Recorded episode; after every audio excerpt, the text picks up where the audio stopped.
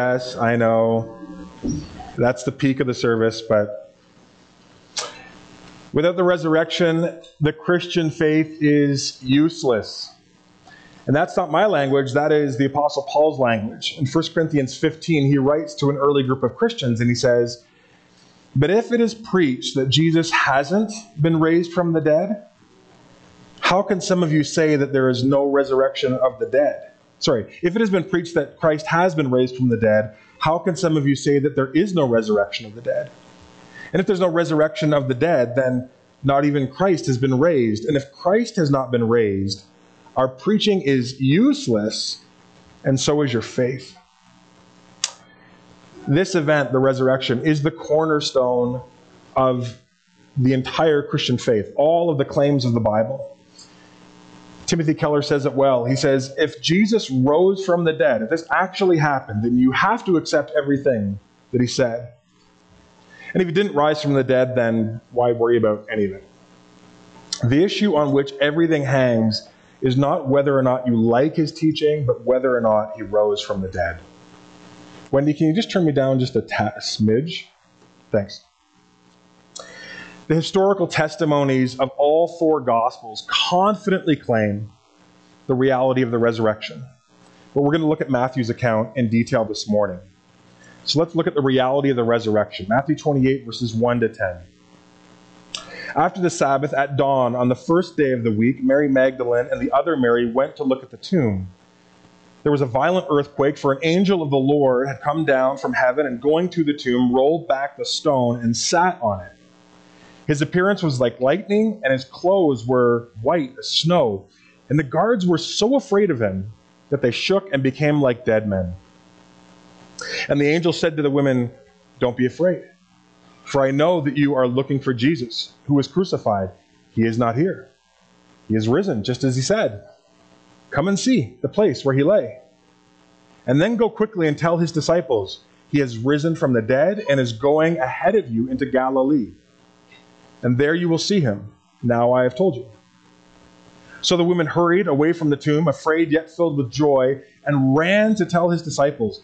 And suddenly Jesus met them. Greetings, he said. And they came to him and they clasped his feet and they worshiped him. And then Jesus said to them, Don't be afraid. Go and tell my brothers to go to Galilee, and they will see me there. Now, notice a few things. The angel invites the women into the tomb. It says, Come and see, right? Sometimes we think the angel rolled away the stone so that Jesus could get out. But it's not that way, right? Like the angel rolls away the stone so that we can verify that there's no body in the tomb. Come and see. It's an invitation to investigate the claim of the resurrection. And notice that when the women encountered Jesus, it says they clasped his feet, they grabbed him, embraced him, and they worshiped him. Now, all four Gospels testify to a physical, bodily resurrection, but this is the only verse you need to remember if someone ever, or you're tempted to think, oh, well, yeah, Jesus was resurrected in the way that he lives on in people's hearts, or his ministry inspires people to new heights as they remember what he's done. That's not the claim of Easter. The claim of Easter is that Jesus was resurrected bodily, physically. You could touch him. He was a renewed human being and he doesn't rebuke anyone for worshiping him. This is right and appropriate. Notice the reaction to the resurrection. In verse 8, the women's the women were afraid and yet filled with joy. Afraid and yet filled with joy. And the word afraid there is the Greek phobos, from which we get phobia, which is an overwhelming terror at the thought of something. The reaction is fear, phobia, and joy. And the joy part, it's pretty easy to connect to. It makes sense. Jesus is alive. That's amazing, even if it is a little bit mind bending. But why is there fear? And that's not rhetorical. I'll invite you to maybe share. Why do you think there's phobos? There's actually fear mixed in with joy as a reaction to the news of the resurrection. Any ideas? Don't understand being confronted by the greatness of God, Yeah. Anything else? Probably more than one right answer. So, yeah, yeah, to say the least. yeah, nothing that they were expecting. Right? This is not a. They come to embalm Jesus. They come to bury their hope. This isn't like, oh well, maybe this isn't the end of the story. The story's done. It's over. Holy Saturday is quiet. It, it's it's over. They've come to bury hope, and now something has happened which is so outside of their frame of reference that it actually upends their view of what reality is, how reality is supposed to work, how even God is supposed to work. Uh, words like paradigm shift or turning the world upside down, those are softer ways of saying it. It strikes them, them to the core in such a way that their reaction is, This is amazing and terrifying. And those are sort of nested together. You can't pull them apart. And now you can better understand the response to the resurrection, the two different responses that you see in the next few verses. Look at verses 9 to 15. As the events of that Sunday morning unfold, two very distinct responses. The women, they see Jesus, they go to Jesus, they embrace Jesus, and they worship Jesus. And then they're given the directive go and tell. And just as a side note, that's an amazing nod um, to the significance that Jesus is going to give to women as a part of his mission, which will ultimately happen in and through the church. This is a world where women were marginalized, they were kept from much of public life and all of religious leadership. And this absolutely indicates a renewed and expanded role for women in the inbreaking of the kingdom of God and the mission of God. Women are trusted first with the message of the resurrection. But in verses 11 to 15, we see a very different reaction to the resurrection. It's not running towards Jesus and embracing Jesus and worshiping Jesus and then going and telling. It's an attempted cover up by the authorities. Verse 11 While the women were on their way, some of the guards went into the city and reported to the chief priests everything that had happened. And when the chief priests had met with the elders and devised a plan, they gave the soldiers large sums of money. And they said, This is what you're going to say. You're going to say his disciples came during the night, stole away his body while we were asleep. And if this report gets to the governor, we will satisfy him and keep you out of trouble. So the soldiers took the money and did as they were instructed. And then Matthew adds, This story has been widely circulated among the Jews to this very day. So there's an attempted cover up. There's a group of people who have a vested interest in denying the truth of the resurrection and suppressing the news of the resurrection. And that temptation to deny and suppress the truth is totally alive and active today. You see these two reactions to the resurrection playing out in real time all the time. As a pastor, I wanted to believe. I hoped that everybody wanted to believe in Jesus. They wanted to believe that the story was true. They were open to believing. And if they could only get all the details and um, read the same things that I was reading and, and look at all the evidence for the resurrection, then they would naturally fall into a saving faith. They'd naturally embrace Jesus. But after almost two decades of pastoral ministry, I know that's that's just not the case. I understand that some people don't want the resurrection to be true. They actually don't want it to be true. They have a hardened heart. They've seared their own conscience. They love their life. They love being at the center.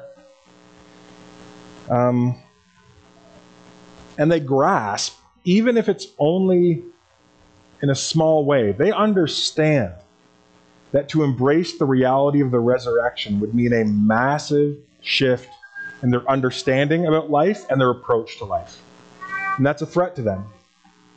It would require submitting wholeheartedly to Jesus and his purposes, listening to him, and if he says go and tell, I'm going to go and tell. It would require turning from a life built towards yourself and your priorities and your values and embracing a Christ centered life where you are learning to live into His priorities. And that is a significant shift that touches every part of your life. So I understand why some people want to hold the reality of the resurrection at bay, or want to suppress it, want to ignore it, want to dismiss it, want to shrug it off, and want to live against its claim. But I want you to consider this morning what you miss out on when you deny and suppress the truth of the resurrection. So the resurrection isn't just the cornerstone of the Christian faith, it's actually the fundamental resource. It's the foundation through which you face life's challenges with courage and faith and hope and love. The resurrection transforms all of the possibilities of your life from the inside out in sort of concentric circles. At the center of those concentric circles, the resurrection opens up a real possibility for forgiveness and salvation and eternal life. Because of what Jesus did, we can actually be forgiven. He has paid the debt that we owe for contributing to the brokenness, the sinfulness, the corruption that we see in the world. We can have a new start and a new beginning. Jesus said it's as radical as thinking about the metaphor of being born again. Forgiveness is possible, salvation is possible. We can come and be saved out from under sin's power and presence in our life, its penalty. We can be re- reconciled to God instead of being alienated from God because of our sin, because of our waywardness and hardness of heart. God can restore that relationship. It's a gift that Jesus can give us. We don't even have to earn it. And that means that when we do, eternal life begins in us and it stretches for the rest of this life and moves out into eternity. Death is not the end, it's a doorway. And one day Christ will return to renew and restore the heavens and the earth. If you're forgiven and saved, that means you have access to God and all of his promises, all of his goodness, all of his power forever. And if you aren't forgiven, if you aren't saved through Christ, the Bible says that you live without God and you live without hope in this world. So you live under sin's power, and one day you will stand condemned before the judgment seat of Christ and face sin's penalty. That's the inner circle that the resurrections makes possible. That's the significance, but it doesn't end there. It's not just about the salvation of your soul. That would be too small a vision for what the resurrection opens up for us. The resurrection expands possibility and potential in every dimension of life. It really holds out the possibility to transform everything. Now, I'm not going to cover everything this morning, that'd be a long sermon, but let me share a few ways that it's important for you to consider before you simply or smugly um, dismiss the reality to the resurrection. The resurrection of Jesus affirms that there is a supernatural realm. There is an existence of a God who transcends the natural order. That the universe or conscious, consciousness is still actually too small a vision to understand the nature of reality. The resurrection defies naturalistic explanations. It reminds us that there are some phenomena that can't be solely explained through natural laws or scientific inquiry. The resurrection challenges the materialistic idea that death is the final and ultimate reality. Yeah, we can dress it up, we can romanticize death, but at the end of the day, that's where we're all going. The resurrection says not necessarily. There is hope for an eternal life beyond the physical realm. The resurrection highlights the importance of a living faith, a living hope to propel you into meaning and purpose beyond just accruing status or stuff in this life. The resurrection suggests that there's a larger plan in place, not just that was that Jesus was moving into, but that we're all a part of. That we aren't living in this random, chaotic universe where patterns and possibilities are really just illusions that we feed into our own mind. Someone is at work moving our stories and history towards an endgame. Think of the freedom that you reject if you reject the resurrection, the freedom to live wholeheartedly with God before other people. The resurrection provides a sense of purpose because you're called to re- participate in God's redemptive plan. It gives you a new understanding of and, and a new way to enter into community. The resurrection brings people together into a community of faith like this one. I know you, you know me. There's a lot we do not have in common, but we are united in our faith. The resurrection compels and propels you into works of justice because it says that there is a love that is stronger than death, and that love is meant to be extended to everyone because all are made in the image of God. All are meant to be recipients of compassion and justice and care. The resurrection of Jesus offers hope for transformation and growth. We can become more Christ like. We can live a life where we are increasingly free of the sin that so easily entangles us. We're not just living in the same uh, stuck, dysfunctional, broken patterns and waiting until we die and then we get to go to heaven. We can begin to experience and walk in the victory of the resurrection power right now. We can experience a courage that I don't think you actually can ever have access to unless you understand that the same power that was at work in raising Jesus from the dead is now available to you through the Holy Spirit.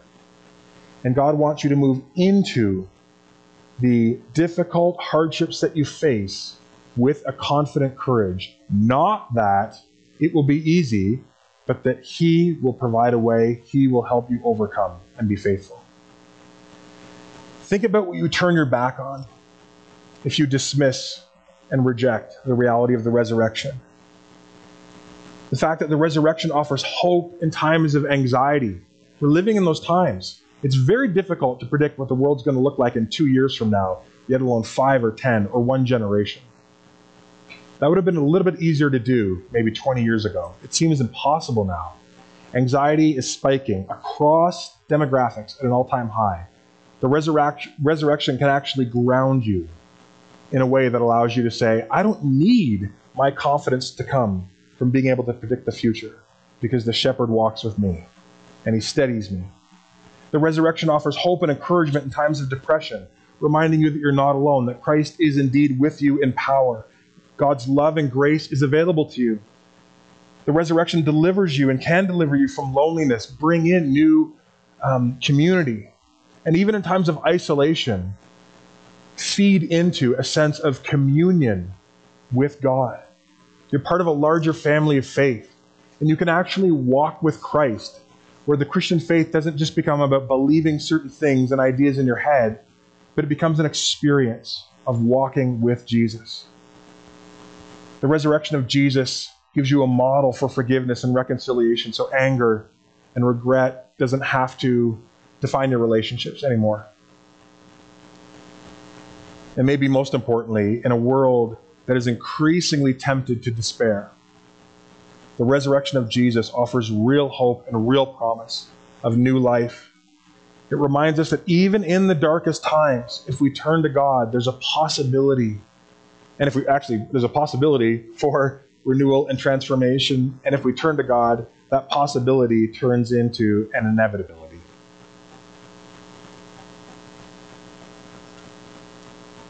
Now, that's not everything, that's a few things, but those are some of the things that we say no to when we say no to the resurrection, when we say no to Jesus. And if your response to the resurrection is to deny and to suppress the truth, please know that you are suppressing these kingdom of God outworkings in your life. You're actually pushing and holding back life from being established and growing up in and through you. And that means that you shouldn't be surprised if you're trying to take hold of those things while at the same time denying and suppressing God, denying His work, denying the resurrection, holding religion at bay. And as you do, you find that the striving for those things means you can never quite cl- clasp them. You can't really get a grip on them. You can't find purchase. And that's because you can't experience the kingdom without the king. You can't have the kingdom without the king. It's a package deal. To have the kingdom is to turn to Jesus, to run towards Jesus, to embrace Jesus, and to worship Jesus. And then he'll patiently begin to reverse engineer your life from there. Okay, I'm at the center, and this is what that means forgiveness, love, hope, renewal is at the center. This is what that looks like for your marriage and your finances and your sexuality and the way that you start your day and the way that you end your day and the way that you move through your day, what you give your attention to, all of it. But I want to name one more elephant in the room as I close. It's a, gro- it's a grace note here. Um, verse 17, Matthew 28. There's a, there's a big time jump in this last little section where Matthew jumps 40 days ahead. Jesus does many things over those 40 days. Some of those are accounted for in, in the other gospel accounts. But Jesus gathers his disciples to him, and in verse 17 it says, They worshiped him, but some doubted. I'm kind of comforted by that.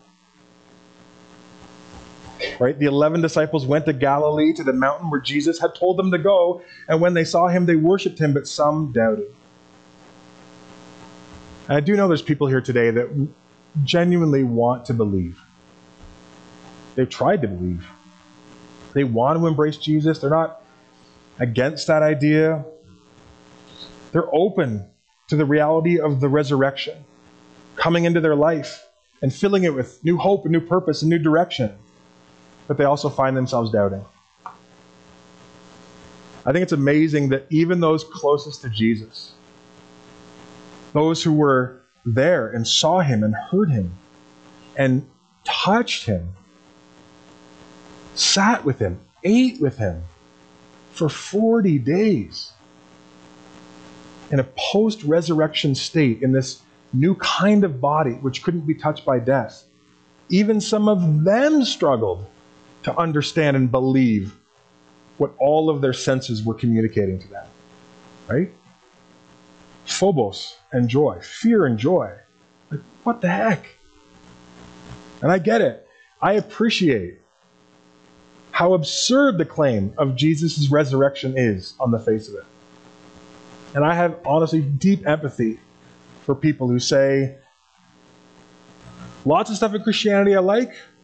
The resurrection thing, I, it's just, it's, it's too fantastical. It's too anti-intellectual. It's too anti-scientific. I, I can't really get there. It's a bridge too far. I don't even understand how I would accept it, yet alone begin to build my life around it. I'm not going to stand here and tell you that what the Bible is asserting is easy to understand. I'm not going to tell you that it's easy to believe. But I am going to stand here and tell you that what the Bible asserts is true, that it actually really happened. And I understand it stretches our imaginations to the limit, and for some of us, that, that elastic band snaps. But that's what miracles do, right? Miracles reveal that our paradigms of what is possible are too limited, too small, too misinformed. So, how do we move into this Easter morning? Are we going to follow the women's lead and embrace and worship Jesus as the resurrected King of Kings? Or are you going to follow the guards in denying and suppressing the truth? As a pastor, as your pastor, as your friend, I call you today to hear and respond to the reality of the resurrection. I call you to place your faith in Christ. The Son of God came to seek and to save that which was lost, you and I. Jesus lived, he died, and he rose again for the forgiveness of your sins. To offer you the promise of an eternal resurrection future as a gift, if you would turn to him. That by believing in him, you can take possession of eternal life and a power that can positively transform every part of your life as you follow Jesus into a new future with faith and hope and love. Let's pray. God, as we end our time worshiping you, we give you thanks. For hearts that are on fire with love and devotion to you, stoke those fires, God. Hearts where the embers grow small and are, have almost gone out, stoke your flame of faith. For embers that are cold and resistant, God, bring your fire, bring revelation of your truth. We love you. We celebrate that you are alive and that you are returning one day. We give you all the praise and glory. Amen.